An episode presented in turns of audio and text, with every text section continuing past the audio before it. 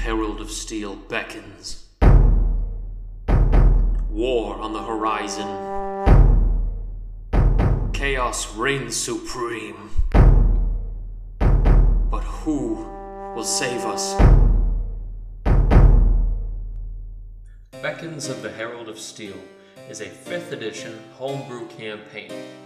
It is a high fantasy and old school flavored campaign run by me, the young Grognard, and my friends. Let's meet those friends now. I am Anthony Santiago, and I'm playing Norhill Hammerstone, Dwarven Fighter.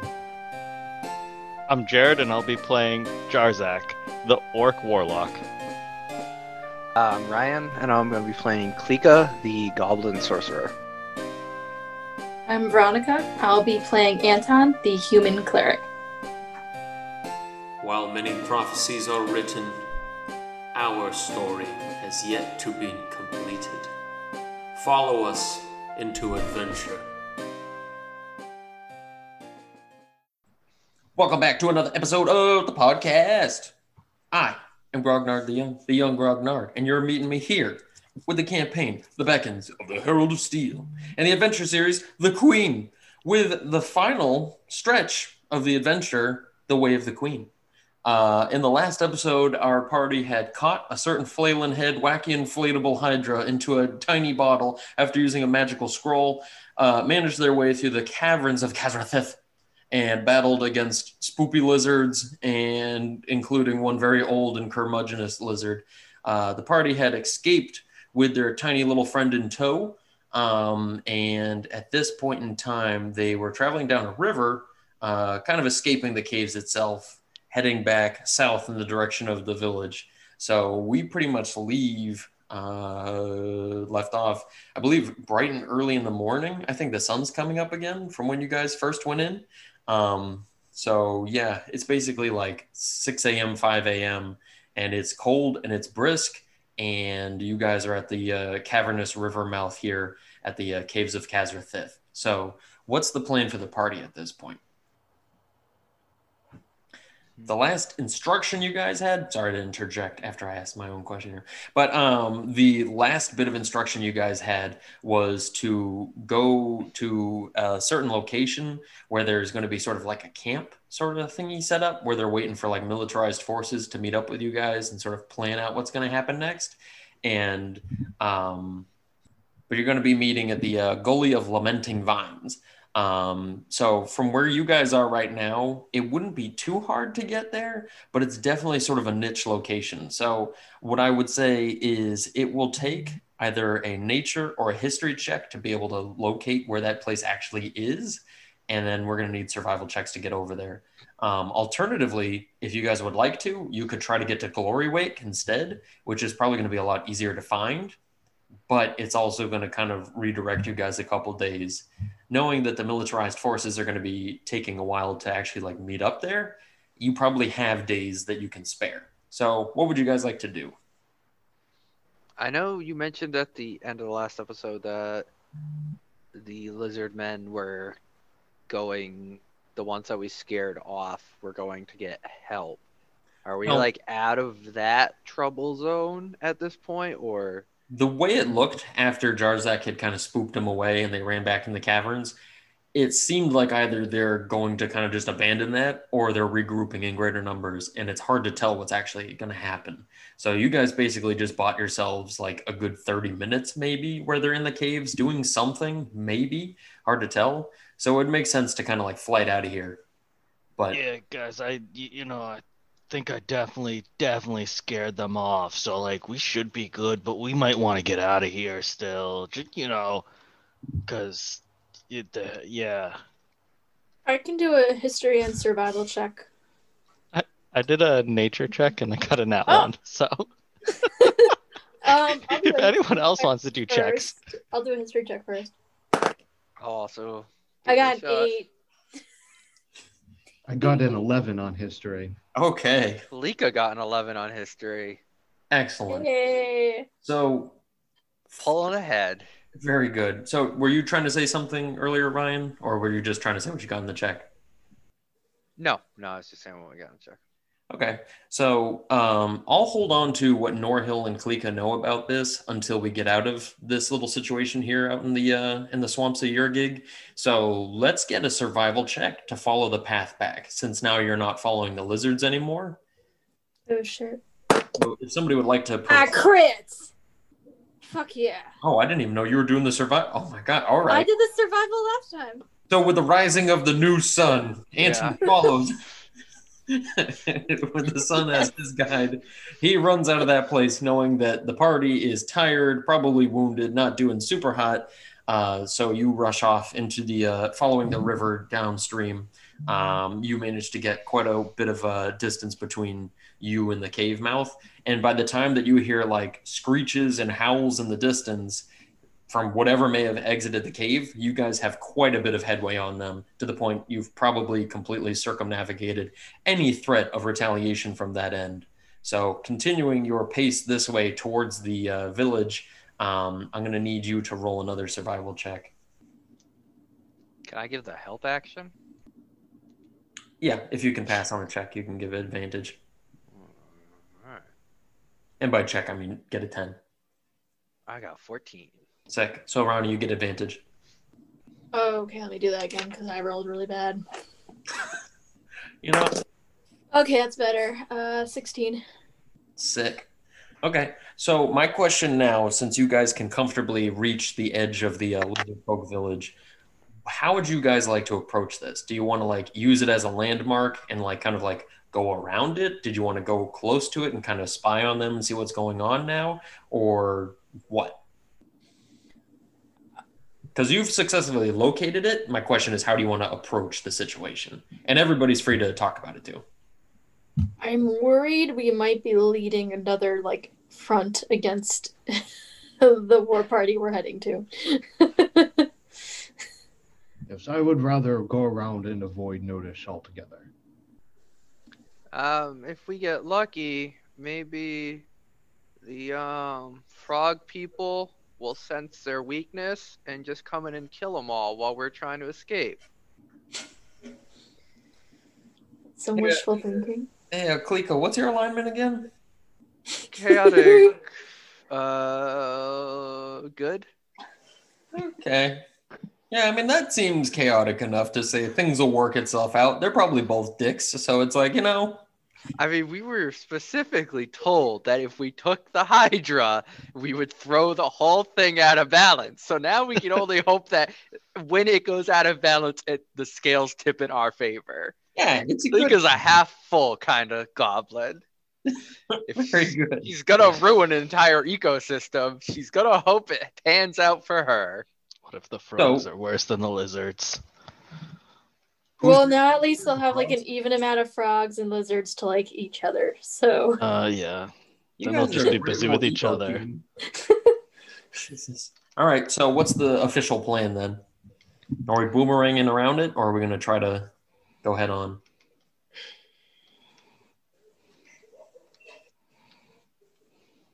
Klika Norhill thinks, said go around. yeah, Klika thinks we should avoid it if we can help it. Okay. Yeah, I'm like concerned we could miss something of importance that we might not like know in terms of like do they do they know I don't know. I'm I'm just worried like okay that other party reaches them from the caverns. They tell them of us. What's that gonna what kind of threats that gonna bring to Glory Wake? That's fair. What does Jarzak Yeah. think?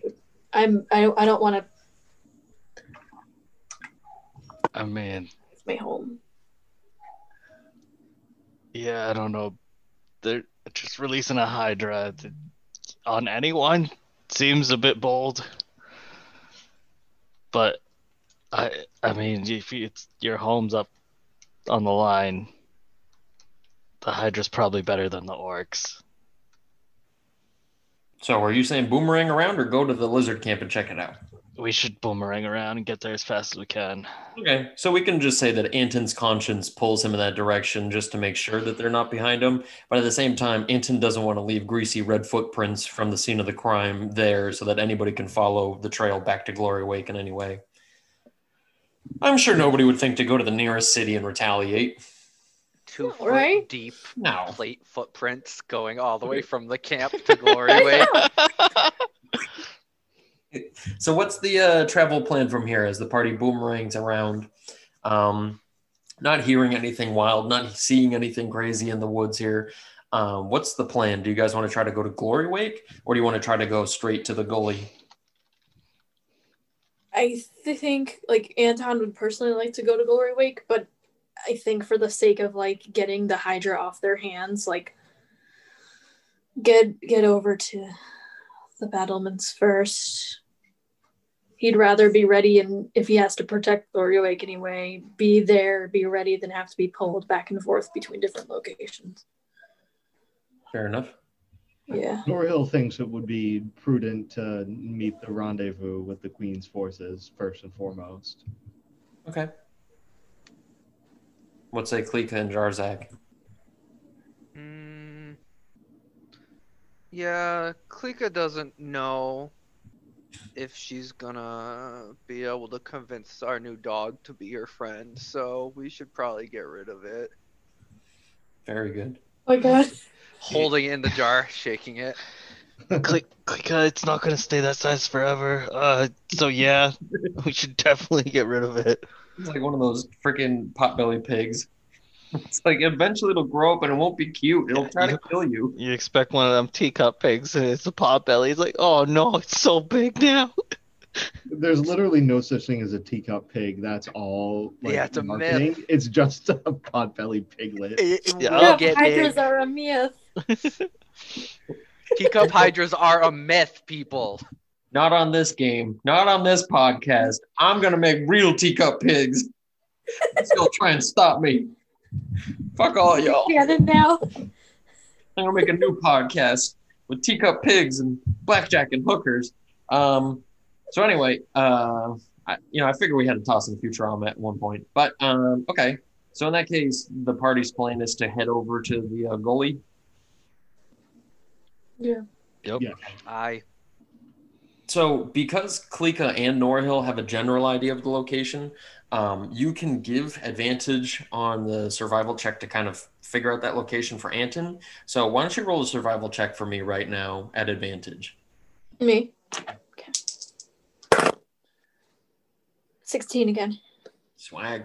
Okay, so Norhill and Klika are both kind of aware just from hearing different stories and whatnot from other adventurers and mercenaries that the gully itself is, you know, obviously the work of of erosion, you know, by a river system um, through stone that apparently was rather weak. So it's sort of like this big canyon looking thing with a bunch of roots that have grown through from, you know, uh, various root systems in the actual rock caverns on the sides but the thing stretches pretty far and it's rather wide itself. It makes for a real brutal bottleneck, but it's at the cliff face of one of the most like I don't want to say it most fruitful shores for landing on.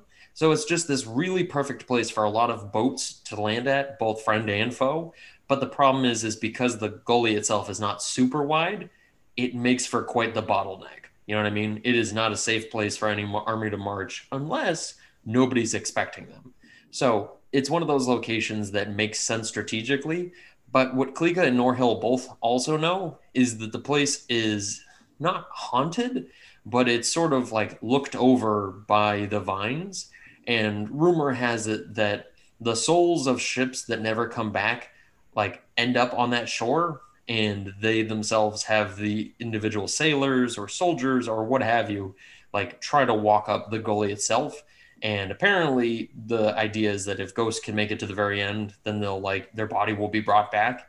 But the sad part is, is that nobody actually believes any souls have ever made the march, and instead, what you get is the roots themselves. When a good gust of wind goes through, sound like like woeful moaning and groaning and like baleful cries.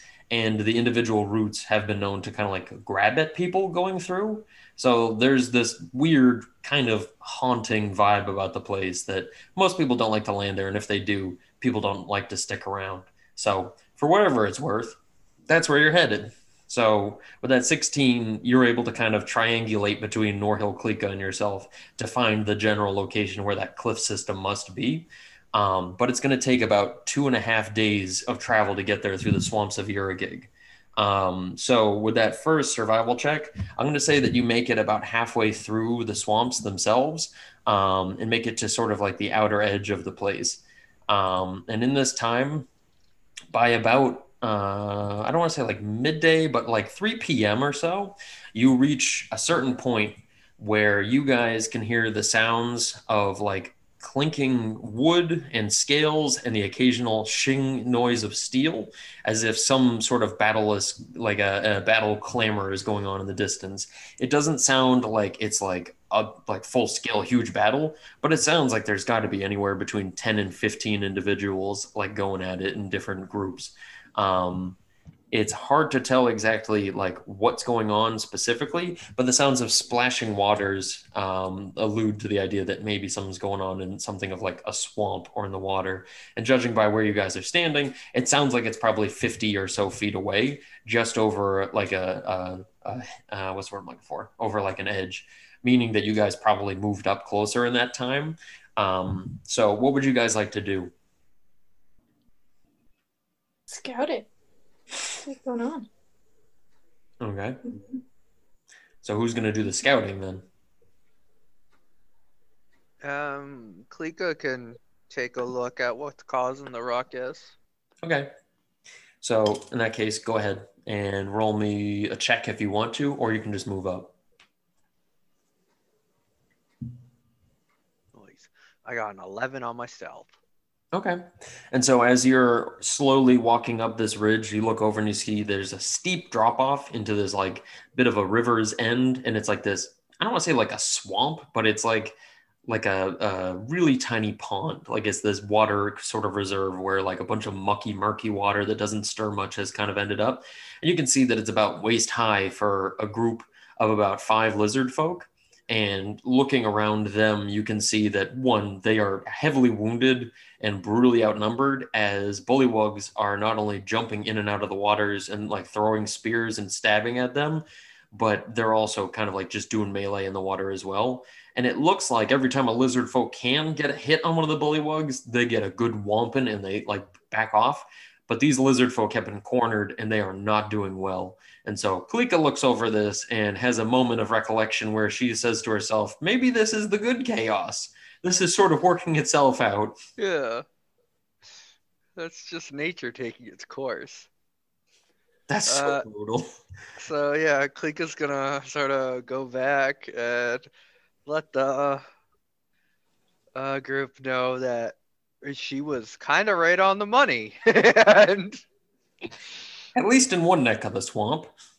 Yeah, it, um, it looks like there's a group of like lizard men up over the ridge, and they're getting attacked by a bunch of bullywugs. Um, so that's happening. Hmm.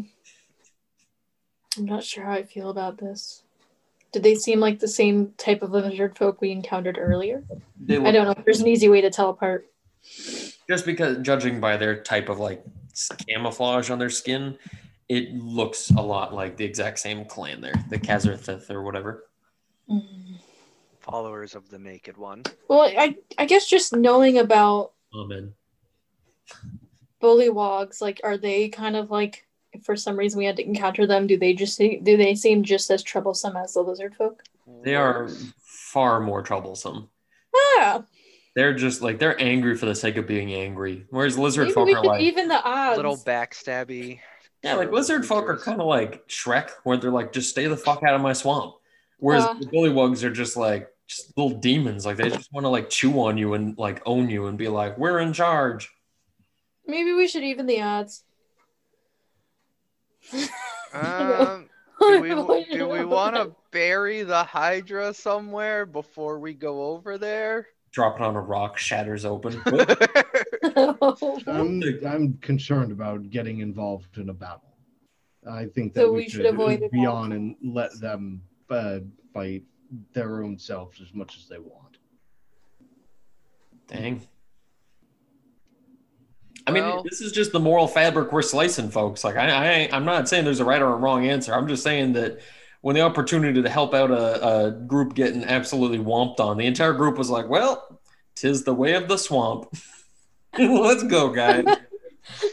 It just feels kind of like two faced to blow in, murder a group of them, steal their god, and then be like, "Oh, oh no." You guys are having a hard time. Like, what an odd, like, we created the problem and then we come in and solve it. Like, we are your savior now. uh, I it feels very much Dutch Congo. You know what I mean? Yeah, it's the that's the whole like... time Klika is wearing the feathers of yeah, like... we could just we could just like kill them all, and then it's like okay. Oh my god! well, no. Here comes Anton with his trademark brutal response. Yeah, yeah kill them all. Let God sort them out. don't don't don't bother choosing a side. We're either inactive and we avoid it, or we're active and we, we just, just act up and kill it. Yeah, I don't know which. What people oftentimes say, like through Switzerland, when you don't want to get involved. I don't know who the fuck gets involved and kills everybody, but whoever it is, that's Anton's plan. I don't know. Either we even it out and give the lizard folk possibly a chance, or we don't get involved at all, or if we have to get involved, like clearly we're not going to have any way with the lizard folk or the bullywugs. We're gonna, I think, be put in a situation where we have to kill them all anyway. So why not?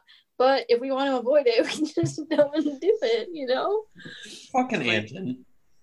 I've been enough to combats to I, know how this is gonna work. I, I, say we let the swamp folk handle their own problems. Klika's okay with going down and killing some of the frogs, and then maybe the lizard folk will be too weak and leave.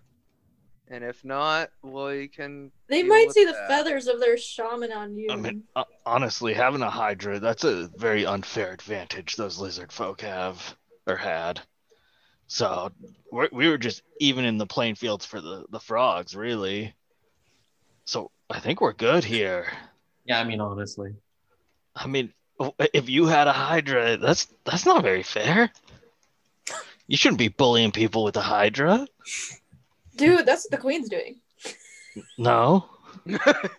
What? You, what, that's, that's what, what, the Queen. What? Why? Why? No, the queen, the queen is defending your hometown with a Hydra. But why a Hydra? That's Have kind you, of it. Just it just did seems you, like did she's you see it? Like a land. Did How does well, she not have? It just it just seems. I'm just wondering why a Hydra. What why do you think, Chompers? And I hold I mean, the jar and shake it, asking the Hydra. Would, would you rather well, a Hydra? Uh, why why anything else? Why uh, why a big cannon? Why a battering ram? Why a siege tower? Yeah, but why? This is a little bit different. Why is that? So you want like the people of your hometown to defend it and possibly lose their lives, and the people I of the kingdom, hometown... or you send in a Hydra and hope for the best. No, I want my hometown defended at any cost. The question I have is, Hydra's I guess this cost. is a question for the queen. Maybe this should have been asked a while ago, if, if it was preventable, of course. But As you guys like, said on the party, no, like, like just as Anton's like doing this, he's thinking like, why? This and is then, like, the point where Anton starts and he's like, punching holes. Have... Well, I don't know. I mean, like, honestly, think about it. Like, you kind of. No, we're done thinking about it, Ronnie. Why not? Because you know what? This is, I think, the first time that that that Ryan and Jared really get to taste a full sip of what Ronnie D and D tea tastes like. Because this is just it from now on. It's just one thing will come up, be like, wait, why was the psionic gem a ruby? Why not a sapphire, guys? Because like, what what does the color red have to do with this? And you're like, Ronnie, please stop reading into it. Like, no, no, no. Dan only gave us green gems in that last cave. What does it mean? And you're like, no, it, Ronnie, it doesn't matter. I mean, her looking at the gem colors like that was clutch. So listen, listen, that was a bad example. Okay, I'm just saying that. Keep it up, Ronnie. I just I I enjoy that it's like at this point that it's all catching up to Anton, everything that's happened and the the ramifications of it, and now he's like, wait a minute, why did we need to do it like this? Like, what's what do Hydra like? I look toward Jarzak and I'm like, do orcs have something against Hydras? Like, is it they're like, like, oh like wow, I'm not sure. Bring a Hydra. yeah, I mean, too soon. I'm just saying, uh, w- would you mess with a Hydra? No, but, but like we like, did, I know that, very... but like from what you guys dealt with when you talked to the queen about it in that episode, I mean, she made it particularly known that it was just a real bombastic way of making it known that she was not going to tolerate like an attack on the front. And she decided that she wasn't just going to like kill off the orcs that she heard were going to be coming here. She was going to literally drop a hydra on them and be like yeah, please do not come this way. I want you all to know that i am very much so much more powerful than you. Yeah it's a great like hey leave me alone or else this yeah. type of shit's gonna happen. It's like bringing elephants into warfare. Did they have to? No. Was it a like awesome move? Do you think they yeah, forgot? I see. I see what you mean. Yeah, that's the, the, fact that we still talk about those elephants two thousand years later. I think says something. So think yeah. about it. Anton could be the reason people talk about a Hydra battle uh, two thousand years in the future of this game. Damn. okay. All right. I think I think I've cracked it. The queen really just wanted to stabilize the swamp so that she could move in and build condos over it. She just wants a real good mural in her castle. Gonna, just really wanted Shrek to get out of there. uh, the good I, I guess we're avoiding the. I guess I, I, think it's best we avoid the group. Fair enough. Yeah, um, if you want to say a prayer to the light for all right, that's I don't know the least You're amount like... of casualties. I guess you could. Like we're definitely not going into battle is asking for casualties. Oh no. But all right. So I think at this point the party decides to reluctantly look the other way and go on their way, hoping that this, you know, hands-off laissez-faire attempt. I mean, or, or approach it's to the free market. Yeah, the invisible hand of the swap market. Look, man, it just means hands off, okay? You guys choose not to help in the combat at all, and that's a technique all on its own. And so you guys hope that that was the right decision somehow, some way. And so that the uh, party scoots off and continues their way through the swamp. Um, uh, so by nightfall, what's the plan for setting up a camp? I'm guessing we don't want any fire or light. Oh wow, that's a good yes, guess. that could still attract yeah, unwanted since, attention. Since, yeah, and we can just see in the dark, guys. Oh wow, Anton, I really like those new pants on you. the new sassy pants. yeah. it is just tired of the swamp, tired of the dark. Just yeah. wondering why we have a, have to have a hydro. Couldn't have had something cooler. It's like, listen, we tried painting racing stripes on the side of the hydro. Okay, we wanted to make it look cool, but it just fucking kept choking on the paint fumes. They bring a dead hydra, it's all miniature, and be like, here you go, queen. like, why is it full of paint? like, well, Anton said it didn't look cool enough, so we tried to paint it black with flames and it uh everybody knows that red ones go faster. Absolutely. we wanted to boost its speed. So we found the monster manual on the way, and we saw it only move 30 feet per turn, and that just won't do in a combat, especially when you consider the action economy and the fact that your common orc can usually move double moves as a bonus action, really. Hmm, weird. So we wanted to give it a fighting chance, if you will. And that's why your Hydra's dead. Here you go. We will have one saved to dwarven home, please. Oh right. Oh my god. So with that, oh, no. so with that, the uh, party sets up a uh, a camp. What's the uh, what's the watch order? Norhill will take like one of the middle ones, second or third. I'll I'll just take first watch. Clicky can take last. Okay, and then Jarzak and Ant- uh, Jarzak and Norhill will fight for second and third. Fair enough. So rock, my question scissors. is, Pick third. Don't rock paper scissors. It's unnecessary. What's the no. camp actually look like? Like, what do you? Norhill would like to try to find like a hollow that we can cover with brush and be reasonably hidden from anything that might pass by. Could it be like the inside of a giant tree? Like, are we still in a swampy part of like the swamp, or is it more or less like? There's there's a lot of trees here that have lifted root beds that make them naturally hollowed out below, and because it's so cold, a lot of the moisture has kind of receded for a lot of this stuff. So there are quite a lot of little holes in the ground that make for nice little hollows. Yeah. So we'll just say the party kind of squeezes comfortably into one of those, and somebody hangs out outside of it. But okay. And so with that, the uh, night goes by pretty Snuggle together for warmth. Yeah. It's for warmth, okay? That's it. So with that, everybody takes off all their gear, cuddles in the cuddle cove, leaving Anton outside with his nice little light spell constant on his shield as he waits. Um, Anton, I'm gonna need you to make a what's your passive perception? 40. Uh, 13. Okay.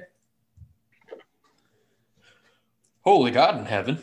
Um, no, no. that Anton's kind of walking around the entrance to this little cave here with the light muted, just so you have enough and you can keep a pretty decent watch.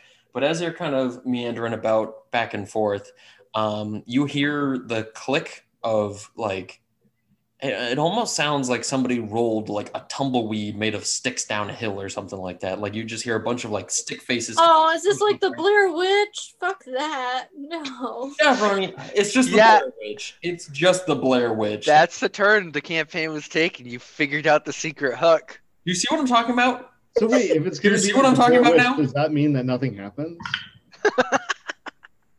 I was thinking of that noise. Well, I'm hoping this episode takes at least two hours of build up before nothing happens. But okay, uh, and what's your armor class? One second. Um, sixteen. What would found footage look like in the D and D universe? Just a bunch of like message stones left over. Uh, a, a series of etchings, tapestries, and carvings. That reminds me of that Futurama episode where the spider people were were like illustrating the invasion as it was happening. but anyway, um, so what was it, Ronnie? 18? 16. that is not the right number. And so, oh, that, no. as you turn around quickly to hear what that sound was, you turn around very quickly and you see reflecting off the light of your shield, uh, a little bit too too slowly or uh, uh, yeah too slowly you notice that the there's like this bright reflection off of black carapace as a massive insectoid creature comes ripping around the corner into this little gulch by the tree in front of you guys and scoops you up with one of its big pincer like claws. And as it lifts you up off the ground like a couple feet you see a stinger in the air come waving as it's about to fly in and stab at you.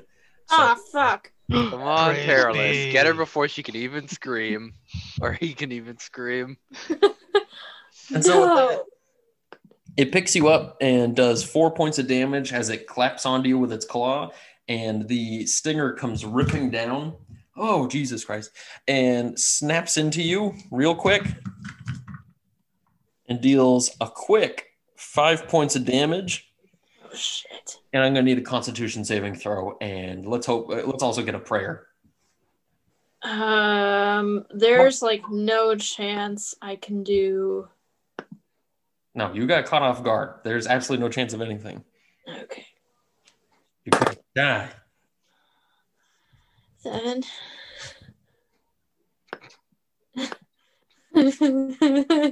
what did you get?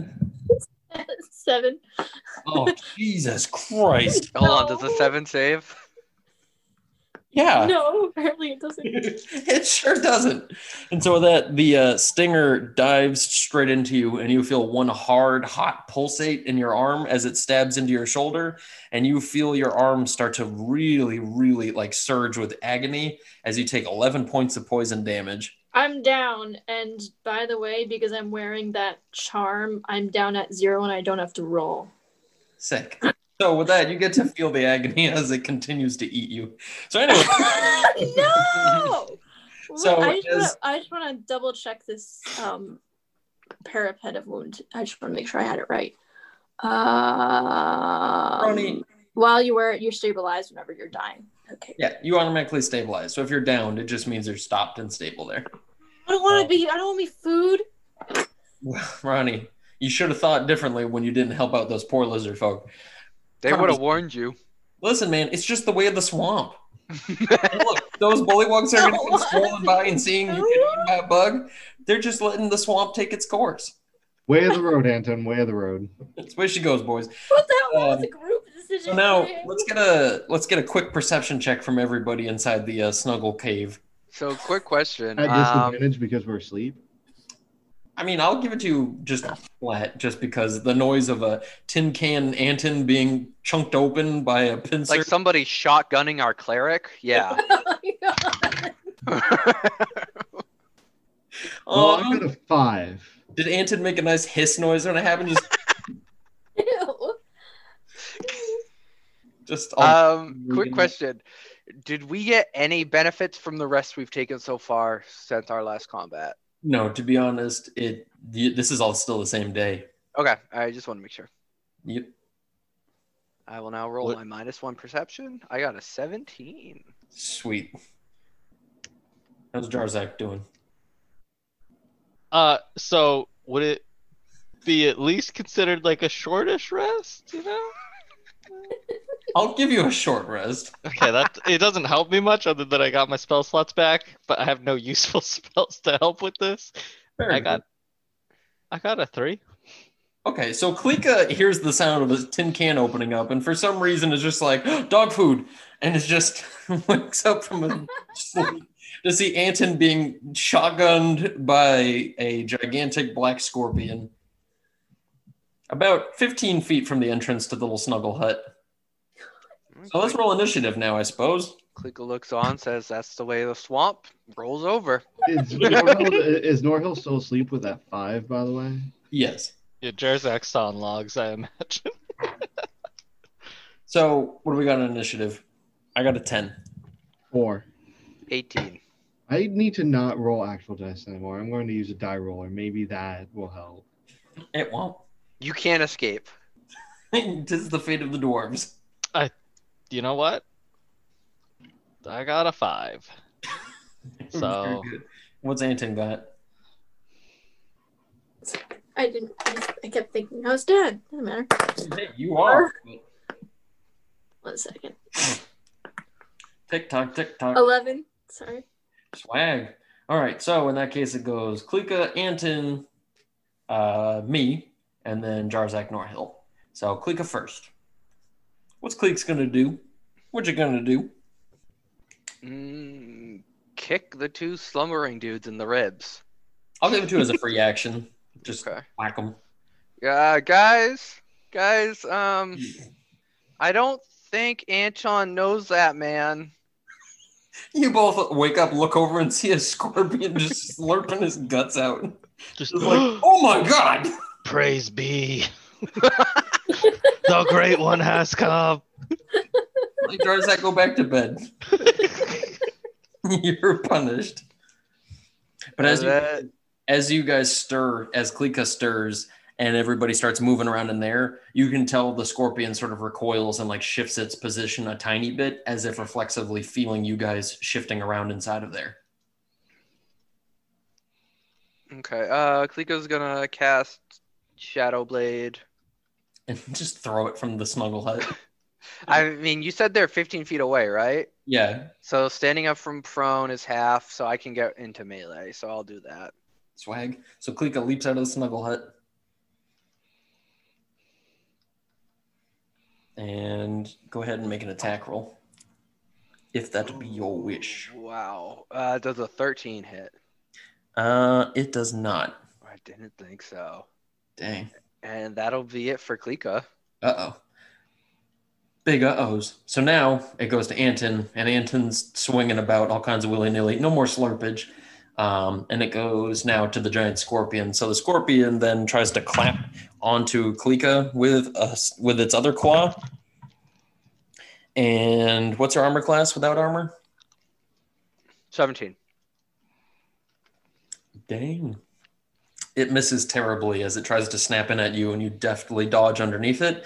And with that, it tries to skewer you with its pincer. I mean, with its uh, stinger, rather. And it swings down at you and it misses again, flicking up a bunch of uh, a bunch of soil as it snaps at the ground with a spear-headed tip.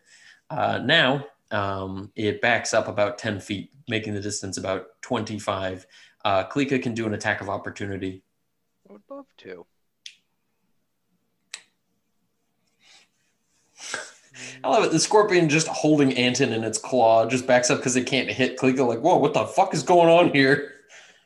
Like, it's a shadow goblin. All right, does a 24 hit? It sure does. That's good. 15 damage. Damn. God damn. So yeah, you wound it and you can hear the thing start clicking madly as its little mandibles in the front start sloshing and slipping back and forth, making like a vibrating pulsating like noise as it does. Um, um sir, please let my friend go. Well, now it goes to Jarzak. I don't know you. oh no! Don't kick him in the beanbag. What? Wait. So this this isn't a friend. As it wipes away the Anton from its face. Oh. all right. All right. Uh, okay. We're, we're sure. All right. I'll hit it. I'll hit it. Jarzak's gonna swing his axe at it. So if you're going to be getting up from prone, don't you have the bonus action to move towards an enemy? Yeah. Okay, so that's how we can calculate it going that way. Okay, and so you swing the battle axe. Go ahead and rule your attack. My rolls tonight have been on point. Totally Norhill in it. Y- yeah. Uh, it, if Norhill could give Jarzak back the good rolls, that'd be great. I don't think Norhill got the good rolls. I know if you could stop rubbing the bad rolls off on me, that'd be great. Fair uh, enough. I got a ten. It's contagious. Okay, and so with that, you come in swinging, and you don't manage to hit the thing either, bouncing off of the uh, carapace mm. as the thing wiggles side. Nope, nope, never mind. uh, does no. Jarzak have a little movement left to move away back towards the base? I don't think so. Uh, well, it took you half to stand up, right? So that's your first 30, so that's 15, and then it's another 10 to get to it. So it would all have been the bonus action speed to get up. So you still have like 20 feet left. If you want, you can take that attack of opportunity. Yeah, and I move back into the. well, hold on, because if I land an attack with the with the claw, I might be able to stop you. Oh, I actually rolled a crit. Okay. Um, still holding on to a dead Anton. I'm gonna keep holding on to it, so it's just snapping you with the claw. So you can still get out of there, but give you a secret handshake before you go. All right, let's see what we got. Critical damage. Oh my lord in heaven. Ronnie, you're muted by the way. You get a 14 points of damage as the thing snaps you real hard in the ribs. Mm. oh. That's not a good groan. Uh, uh, one hurt. Jarzak just takes a knee.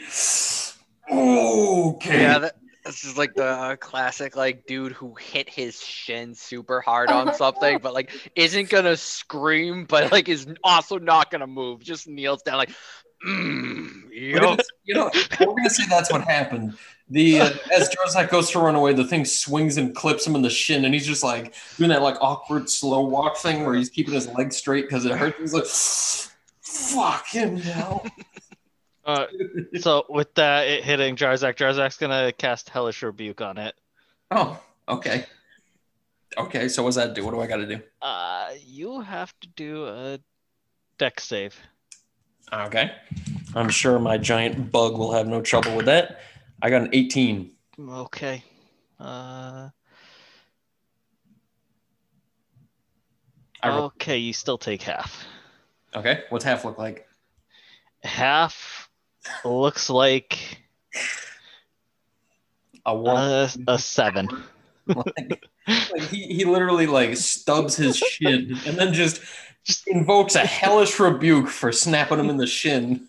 It just feels like a weird level of like unfair payback that the thing clubs you in the shin and you're like, oh my fucking ankle, you dick, and just the thing lights on fire. Just, like, uh, no, yeah, stop hitting me. Uh. And then oh, that, just, immediately I'm going back to all bed. his warlock powers as soon as he strikes the insect. you have that... betrayed me. and so that the thing scorches real quick, and a quick gust of flame arises from the ground around Anton and the bug, and just torches the thing's underbelly as it skips and skitters. Um, and now it goes to Norhill. How far away is Norhill? Twenty-five feet. Okay, so Norhill's gonna stand up with half his movement. Okay. Uh, you know, grab a shield and pick. Um, action surge to close the distance. Swag. Um, and then he's gonna get up there and try to hit it. Ooh, are you gonna use one of your special moves? Uh, yeah, but uh, that only go that goes off on a hit. I get to say if I hit. Um, okay. so that's gonna be a 19 to hit. That's a hit. Oh, okay, dice so, roller. Uh, my special move is I'm going to use a goading attack. So I'm going to get an extra D8 of damage, and it needs to make a Wisdom save. Well, you know the wisdom of bugs. I got a three. He's like, dude knows how to shotgun so clerics. Until I until I believe the end of my next turn, um, it has to take disadvantage on all attacks versus creatures other than me. Swag. And it's also taking nine points of piercing damage. Sweet. So yeah, you wound the thing heartily as you stab into it. Uh, what does Norhill do to kind of goad it on? Look at me, not them, you oversized pill bug. oh, Norhill. yeah, and then um, as a bonus action, I'm going to spend another superiority die, and you know, sort of uh, send an eye, uh, you know, to send an eye back at Jarzak. Keep it together, Jarzak. And he's gonna get two temporary hit points. Fair. No, uh, no, no, hell, no! It's this thing's gonna mess you up. Stay back, guy. Run away. Just by the way, the only sustained injury is that intense shin critical hit. So it's just a real shins. shins. Can you imagine retiring an adventuring career from stubbing your shin that bad? Well, you know, with medieval level medicine, for the most part, that gets infected, you lose the leg and then you die. Fair enough. Fair enough. At least we're an accurate game. So now it's going to go over to uh, Klika. Yep. All right. So what's Klika up to? Klika is going to close the distance and make another attack with Shadow Blade. Okay. This one will be to apply Booming Blade. Does a 19 hit? A 19 sure does. That's 10 damage. Damn. Okay. And so with that, you kill it. Ooh. So what does that look like?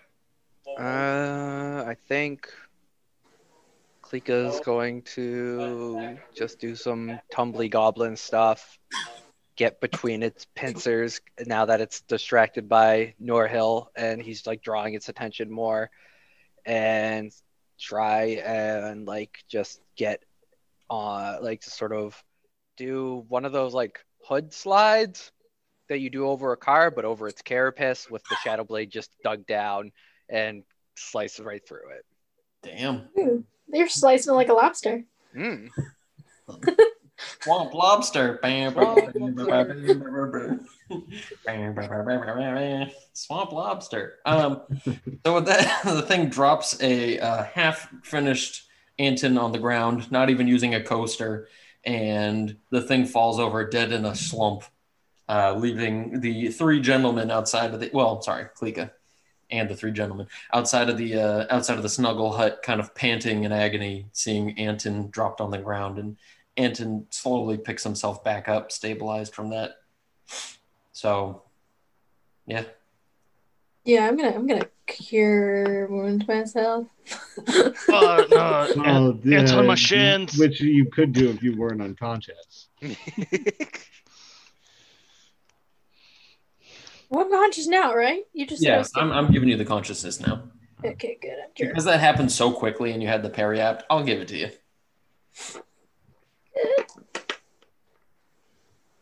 Anton, did you know that guy? Like, he was pretty upset with you. Saw a nice little canned lunch outside. It was like a canteen of guts. Yeah. Anton, have you been killing bugs lately or something? We gotta talk. That's not very nice. One second, guys. I'm sorry. I can't do math and talk at the same time. we're, we're just like asking all these questions, and Anton's just like barely getting a prayer out to the light. Just please Please save my life. Klika being like, "You know that guy?" Jarzak being like, "Yeah, you about to know that guy." Anton's like, "Can I just not be dead?" So anyway, I mean, you you also going to get full healed if you take a long rest, which you guys will be able to rest just fine now. Spoilers. I mean, for fuck's sake, yeah. Let me throw another scorpion. So I, I kind of just like start. I kind of like I get a little bit rejuvenated as I talk into my pendant, and I kind of just sit on the ground, look at you guys. I'm like, are you guys okay? Quite all right. I think that all the other injuries were minimal. Yeah, but my uh, my shins, like I, Jarzak's ankle is just disconnected. I'm gonna just- I'm gonna give Jarzak a cure wounds. One second. I I don't know if anything will help him. There, this might be it for You got old eight points. Jarzak. You got eight points of like health back. So It- Uh, that's that's pretty good, but I mean it still hurts a bit. My shins. Uh, then go to bed. Yeah, I, thi- I think I'm- Doctor's orders. Sleep Okay. it off. Get some sleep. Take Dr. some sleeping Anthony. tea. Uh, d- it doesn't matter the level of wound. Spear to the gut, fell down some stairs, eight hours of rest will be fine. yeah, right. It's the old, old fifth edition medical manual. Eight hours of sleep cures all wounds. Um, so with that, the party manages to rest for the rest of the uh, evening here and wake up in the morning, and things are all pretty decent, and there's no issues uh, over the night. Everybody gets full healed, full spells, everything comes back to you, and you're able to finish the uh, next leg of your trip in that direction. If I could get a, another survival check, unless somebody wants to provide the help action. I would love to try. I I got a six. Mm-hmm. Swamp lobster. All right, so Anton's on his own. Crit. Fuck yeah. Crit. Damn. So waking up with the morning is late. Anton sees the path illuminate, and you look and you see something of a rare sort of flower, kind of like those little dancing little walking flower thingies there that you guys saw before. And you see a group of them sitting over by what appears to be like a tiny little brook. Uh, and when you get closer, you recognize that there's a bunch of leaf coverage over like a small root bed, but you can see that there's actually a bit of running water. And judging by the light, you take this as a sign. Following this, you see that there's a bit of like a shortcut that leads kind of, I don't want to say directly out of the swamp, but in a way that like the roots kind of keep the trees away. So going single file down this way, following a small trickling brook, you guys get out of there without any hazard or issue and make it to a nice outstretching of plains where you guys make it to sort of like rolling hills. And it almost seems kind of like, I don't to like, you know, speak out of something I don't know, but kind of like the rolling hills and grasslands and greenlands of like the uh like the Scottish coast there where it's just like giant like rolling croppings of like stones and everything and just big massive green fields. But you guys are able to walk that way pretty much until the coastline over by the gully. And as the party gets to about where they expect to be by nightfall, you guys are able to set up another camp. Can I get two rations from everybody for the past two days of travel? What's going to be the uh, order of the watch for this camp? We'll probably keep it the same. Made sense to me. Yeah.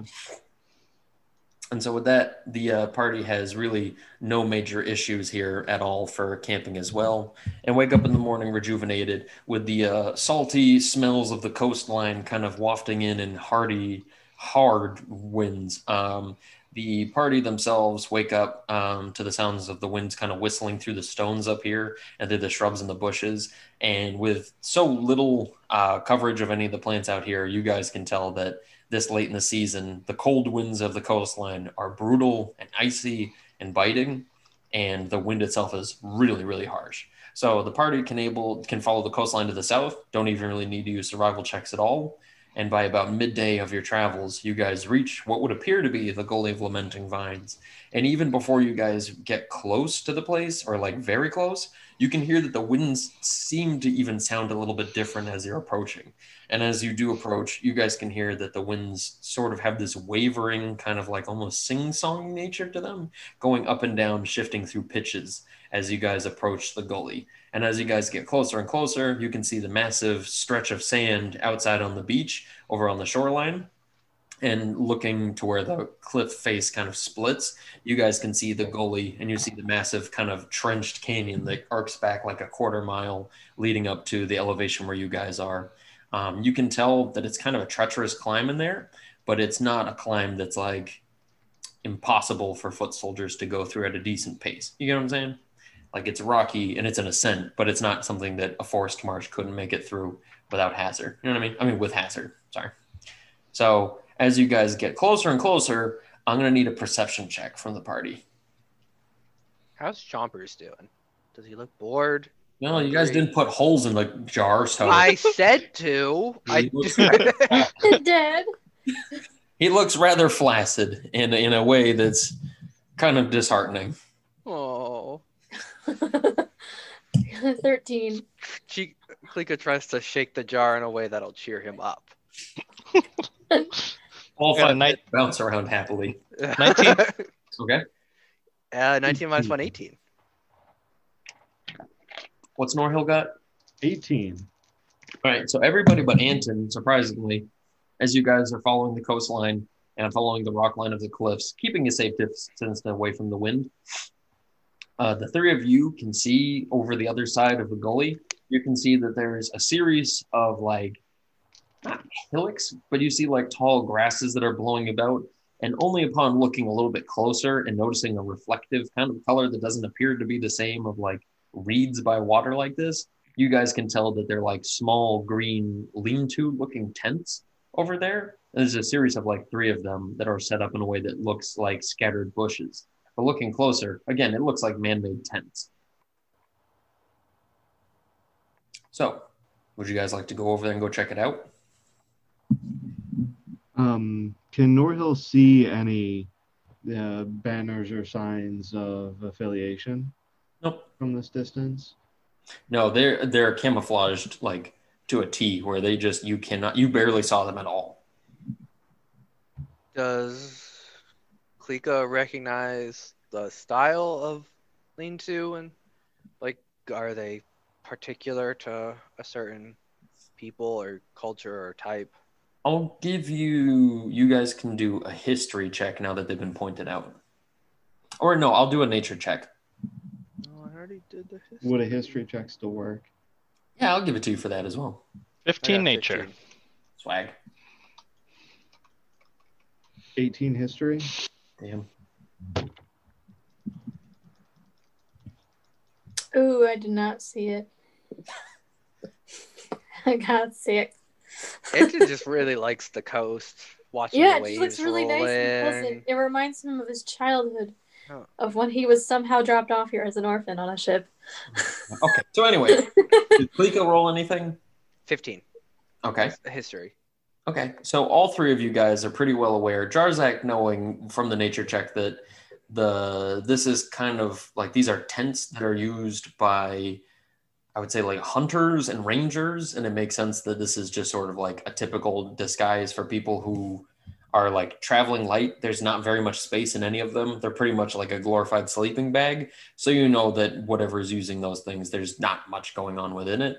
But both Klika and Norhill can tell that those are usually used on the mainland, at least, by the rangers of the Amarothian Guard. And so you have a pretty safe bet that these are scouts for the uh, Amarothian army. And this is sort of like an outpost that's been set up, albeit a very tiny one for right now. So, what would you guys like to do as you're about 300 or so feet away? Norhill would like to approach, but do something to announce ourselves. Okay. And with the biting and, and howling winds, I will say it's going to be very difficult. So would you like to shout at like full volume over there or? Yeah, uh, the, you know, like straight down the gully so that it'll echo nicely. Now, they are on like the other side of the goalie, So there's like the goalie in between you guys, like the chasm. So you're going to just be heading around the whole thing and going to their side of it. But I don't think that that changes the uh, dynamic what you're, you're what you're doing anyway. So what is it that you actually yell to them to hail them? Hail, be you scouts of the Amarothian army.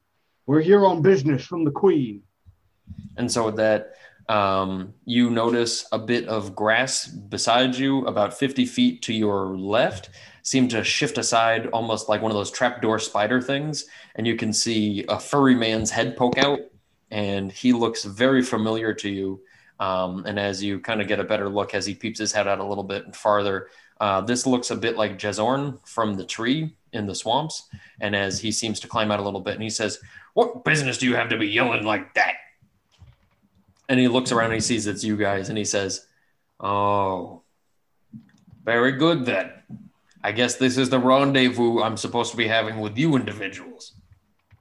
And he seems to climb out of the like the little full size shelter that he has underground in the dirt and retops the uh, grass here.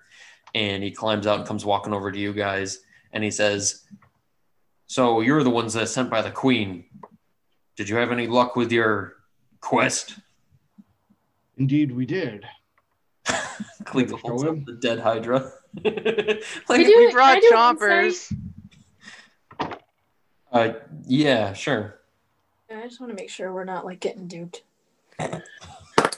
you imagine he just pulls out a gun. He's like, Bam. it's all that easy. Black. 17? Yeah, he seems very grumpy and he doesn't seem to really like you guys. And seeing that you've succeeded in your quest seems to have put him into a bit of a dour mood, as if he was kind of rooting for you not to make it or something like that. But as he puts his hands on his hips and he stands there with sort of an authoritative position, he says, We've got enough camping supplies for you to stay here for the time being. The Queen's army is supposed to be here in about three days, and I'm supposed to be here prepping a lot of this. So we're trying to clear out bits of the gulch, the gully here, and make it so that people can travel through, giving the orcs a good idea that they can make their way. We've set up a sort of position for the jar, and our hope is that when we pull a certain rope that we've cleared way for, it'll burst the jar and the hydra will spring up amongst the ranks of the orcs. So, with that in mind, we're going to have to start prepping this. So, with that, he, in the next few days of doing this, is going to provide food, him and the rest of the Rangers over here, of which it seems like there's about six or seven of them total. And so they provide not only fish, but also like coastal birds that they've tacked down and whatnot, as well as like, you know, herbs and grasses and seed that they've toasted up. So they provide pretty good lodgings and food for you guys. But was anybody hoping to do anything during these three days while you're hanging out here on the coast? Borgo will actually like to help with preparations for the battle. Okay.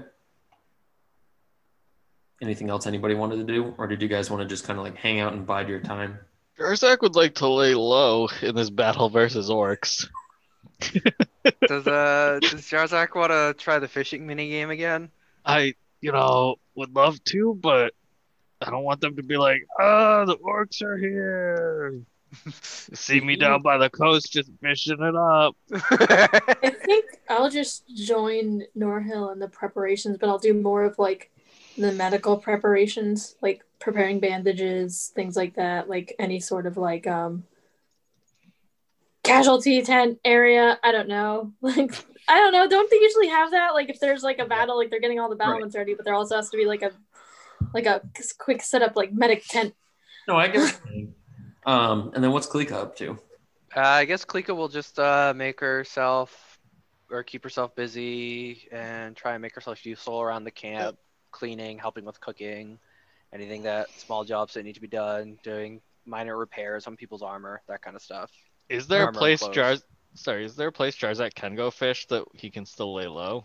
Yeah, if anything, you're actually have the capability of going and hanging out with one of the uh, rangers, and you can use kind of like his little fishing spot. As it seems like he's got a nice little side pocket here on the shore where it seems like they've kind of pooled up amongst the rocks. And if you'd like to spend all three days kind of hanging out with this individual, um, this ranger's name is Coria. If you hang out with Coria for all three days, I'll give you per, uh, proficiency with fishing gear.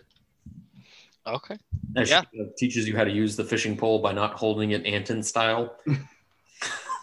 Oh, Like I just figured I'd club the fish. yeah. So the tough tar- part doesn't just hit the fish. It seemed a little flimsy swinging it like that, but yeah. So she's more than willing to help teach you how to do all this stuff. Um, and it seems like you pick it up rather quickly in those three days. Um, but everybody else, I will say this much each and every time you try to like make yourselves useful and try to help out with the various activities around here, it seems like Jezorn is more and more annoyed by you guys helping out.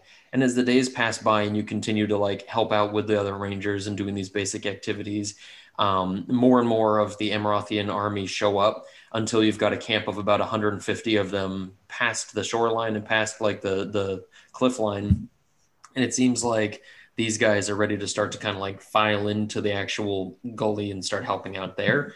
Uh, or sorry, like you know, hold up a position for combat in there. But again, Jezorn over the days seems more and more perturbed by you guys being here and being a part of this and being constantly reminded by everything that's going on with the Hydra.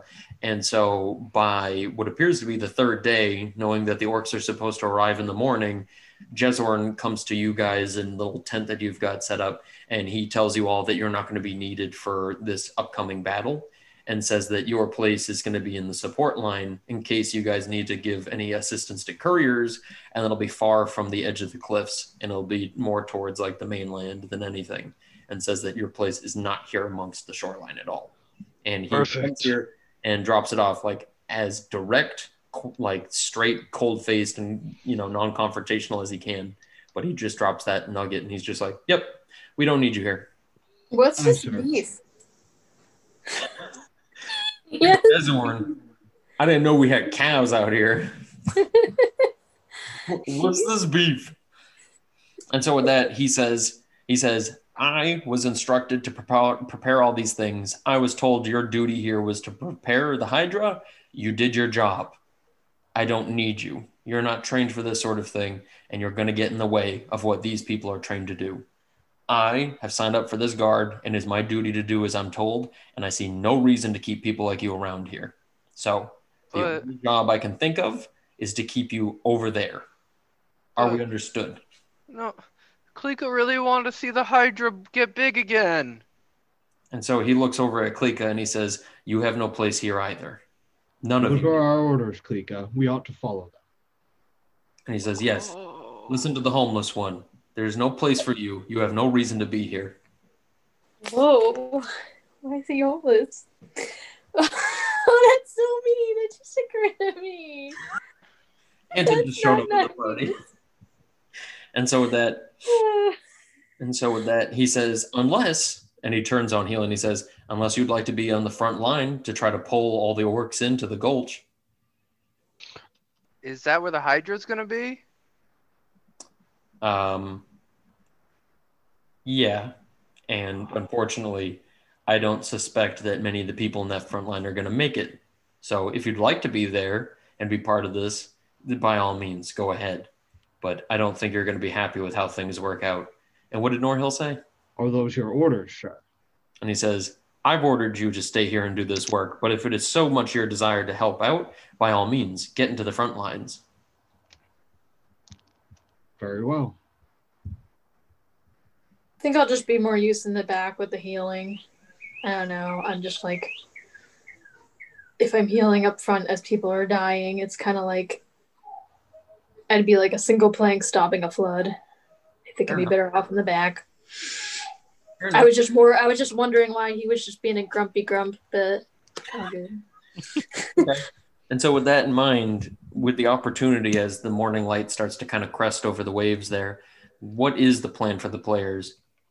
I know Anton's going to be hanging back. Is Norhill actually going to try to get into the front lines? If those are his standing orders, then yes. Well, he said it was pretty much his decision if he wanted to go do the courier route, which was the initial order, or if he wanted to, he could make himself more useful in the front lines, but certainly not the kind of order that like one would want to jump into willingly, knowing very well that's probably a suicide mission more than anything. No, Norhill will go hang out. Uh, will go help out on the front lines and not hang out. That's definitely not. It- it- that's a little bit too casual. Norhill will indeed go to help out on the front lines. Okay. And so with that, what's uh Klika and Jarzak's plans for this? Klika's definitely gonna hang loose on the front lines. Yeah, I just Jarvis, I just picture Klika just trying to ride the Hydra into battle. I don't think that that Hydra's gonna be very happy with you. Me, No. you know, me and Chompers have developed a bond. Fair enough. And That so- Hydra has bits of me inside of it. That means something. Ew, but now they're very miniature and they'll grow to a normal size. Mhm. So anyway, what's uh what's Darzak up to for this? Is Darzak gonna get in the front lines or stay back? I you mean in the front lines mixed with all the orcs in the front lines of the enemy? Pass. Okay, so Darzak's gonna hang out with Anton in the back. I I don't even know. the, uh, up on the upper ledge here. And so with that, as the morning light seems to crest, you guys can see a few of these orcish longboats come rowing in, and you guys can see dozens of orcs start to kind of like puddle out into the waters and slosh about. And it sounds like the only thing that you guys can really hear over the sounds of like hundreds of boots hitting the water um, is the sounds of just the bitter winds and the sound of the lapping shoreline. And it's just brutally windy out here this morning. But as the sun starts to light up more and more, all the troops that are down in the actual gully and hanging out in the little side passages here, just to try to like, you know, kind of act almost as like, uh, uh what's the word I'm looking for? Like roughage, so that if they do make it into the gully, they'll be kind of like forced to bottleneck even harder.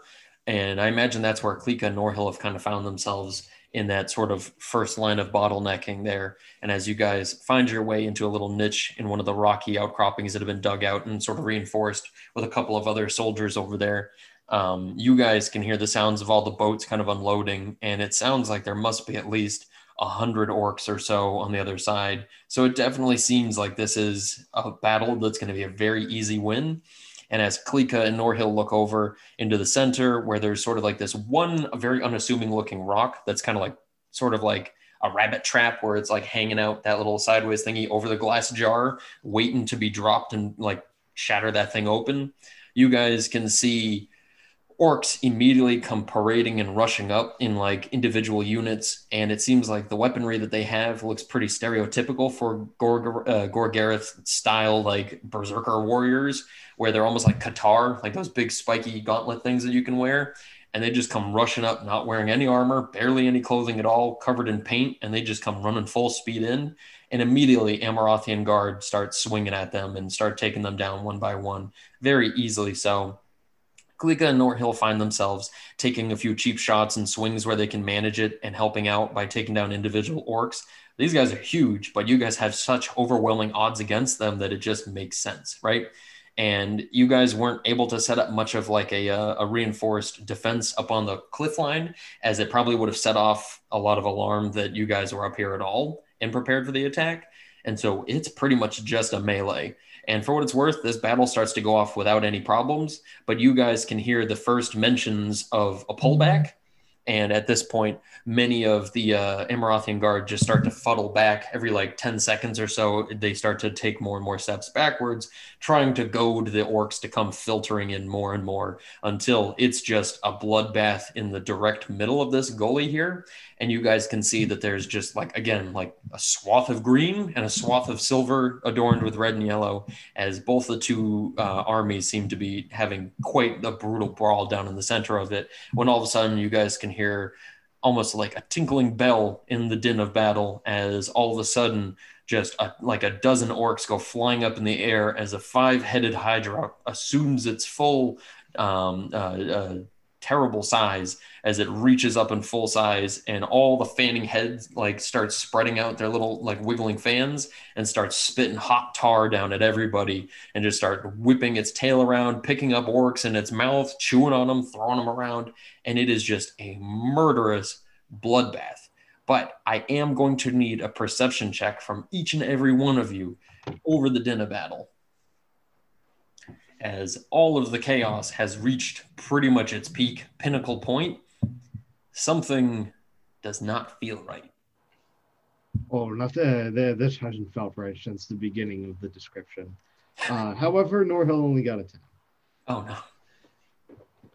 Uh, Twelve. Nor, Norhill's too busy fighting. What's Klika got? 12. Oh, 12. Okay. And what did Anton and Jarzak get? I'm not really seeing any fish in here. Oh, oh, wait, we're- we're at the battle. I should be paying attention. Just Uh, like, Jar- Jarzak got a five. I got a 15. Okay, so Anton and Klika are really the only two who notice anything. And so, as Anton and Jarzak are up at the top, hanging out by the medical tent and not really of much use at this point in time, you guys notice something kind of peculiar as you guys are hanging out up here. Anton notices that one of the metal metal medical instruments that he's using over here starts to jiggle and vibrate upon the table, and then Oh no. three, four, five medical instruments start to jiggle and like toss about until they go flying off the table and go kind of like gliding through the grass outside of the tent that you're in and just start like skittering through almost like a wakeboard through waves across the grasses and heading towards the gully. And so Anton just sees them go flying off the table, and you see like all the parts of like the tent start to jiggle around with all the screws and nails in it. So at this point, Klika down there in the gully, you notice a bunch of stones that are mm-hmm. loose on the ground start to kind of like jiggle around on the sides, and one of them flies off and decks you in the back of the head. Not hard, and it's only a pebble, but still the fact that it came like perfectly. And as you look over, you see the stones just continuing like to jiggle and vibrate in a way that you're like, I don't know, this feels supernatural. And you see a couple more stones start to just kind of like fly out and fly mm-hmm. out, and you see the rocks start to crack and crumble as if like something is pulling from inside the actual rock walls.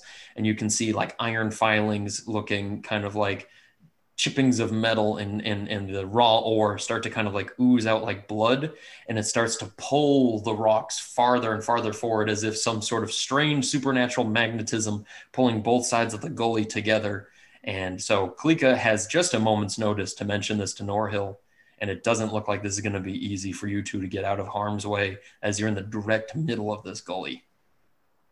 Um, What's the Norhill, thing to do? w- we gotta go. Something's wrong with the rocks. And Norhill looks around and sees Yeah, this with very it. much too. And you can almost feel like the blood inside of your actual veins start to like get this weird, like, I don't know, like Turkish twist, like gravitational pull towards the right where you two are facing. And you feel your body like almost pulling towards that wall as well. And you can see everybody in the din of battle starting to kind of slow down a little bit as if they're all starting to become a little bit more aware of this. And it almost seems like it's going to be too late when these rock walls start pulling together. So I think Uh, Klika and Norhill might want to make a bit of an athletics check. I to hell out think you're right. Um, Or while- at- Klika's while gonna making an athletics check. Is there any way for Norhill to sound a full retreat? Well, hold on. What's Klika doing? I'm gonna cast uh jump on at least me and Norhill. Okay, very good. And then Norhill's going to do what? Norhill would like to try to sound a full retreat. Like uh, if somebody gave him like a horn or something for communications on the front lines.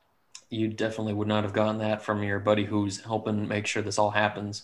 But I will say that there is something of like a standard bearer not too far from you. So after Klika casts the spell on you, you have like a moment to grab the horn off of his belt, rip it off, and do this. So go ahead and roll me a, a dexterity check to be able to hop over there, get it, and make the the call in time. Uh, four. Can I give the help action or can Klika try as well? I'll let you give the help action. You can you can go ahead and try to do it to like hurry him along and point your little goblin finger in the right direction. So then with advantage, it's a 16. Okay, and so with that, Norhill stumbles with his bouncing steps, grabs the horn, doing that like you know when you trip and you're falling, like falling forward, falling over. So he does that, grabs onto the thing off the guy's belt, and he looks at you in a way that he's like, "What the hell?" And you grab the horn, and what do you do? Okay, so Norhill probably doesn't know what the actual musical signals are for this army, so he's going to sound what the full retreat would be in the dwarf army. Okay. And so with that, you toot loud enough and enough that everybody just starts looking and starts to kind of get a general idea after everybody stops for a second and looks at the walls. And with this, I'm going to need uh, an athletics check from both Norhill and Klika to start jumping out of there. 11. Okay. And so with that, you make it And a good way out. will jump give any bonuses or anything to that, or is it I think it be automatically triples your jumping distance. So it did quite a lot of the work for you. okay? I got a 15. 16 minus 1, 15. So you two just starts just leaping froggy style out of here, and as you guys start jumping out, the rock walls at their thickest point start crumbling through, and you guys see two horizontal avalanches come flying towards each other. And with what almost looks to be like a, a strangely perverted style of like a gravitational force, the rocks just keep thundering out of holes in the walls of the gully and start pounding and thundering on every single person in there, including both orcs, the Hydra, the Amarothian Guard, and it is just a crunching metal din bloodbath as you hear the sounds of crumpling metal, bending steel, things just grating and smashing off of one another. And as Klika and Norhill go flying out of here, jumping on individual rocks, fluttering across and bouncing out of here, landing up on the top, there's almost what looks to be like a landslide as all the stone just keeps filtering into that hollow of the gully, and you two manage to barely get out of there alive. By the way, Klika with that freaking jump spell, that was so very clutch. Um, but you two managed to get out of there and start heading your way out, and you can see people who are on the top start filtering to go see what's going on. But what you've seen here this day is probably the most horrifying supernatural event you've ever bared witness to. And it came from an unknown location, and it took both armies in their entirety and swallowed them up. And Anton and Jarzak come running out of the medical tent to go see this and just see what looks to be like an earthquake that occurred and suctioned itself in. And the only persons that are left here are the people on the top shelf, including the Rangers. And you can see Jezorn just kind of like run over to meet with you guys over at the corner. And he just looks down and looks back and looks around and just has a look of pale faced shock and awe as the morning sun reaches its highest point. As the sun crests over the clouds, and you guys can see the brightness of day reaching the point of pinnacle. And that's where we're going to end the second quest. Ta da!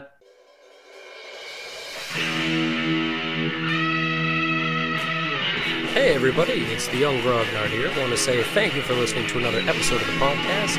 If you have anything you'd like to tell me, any questions or concerns, shoot me a tweet over at YGrognard on Twitter, or send me an email at yunggrognard at gmail.com. As always, keep it real, and more importantly, keep it Dungeness. Thanks.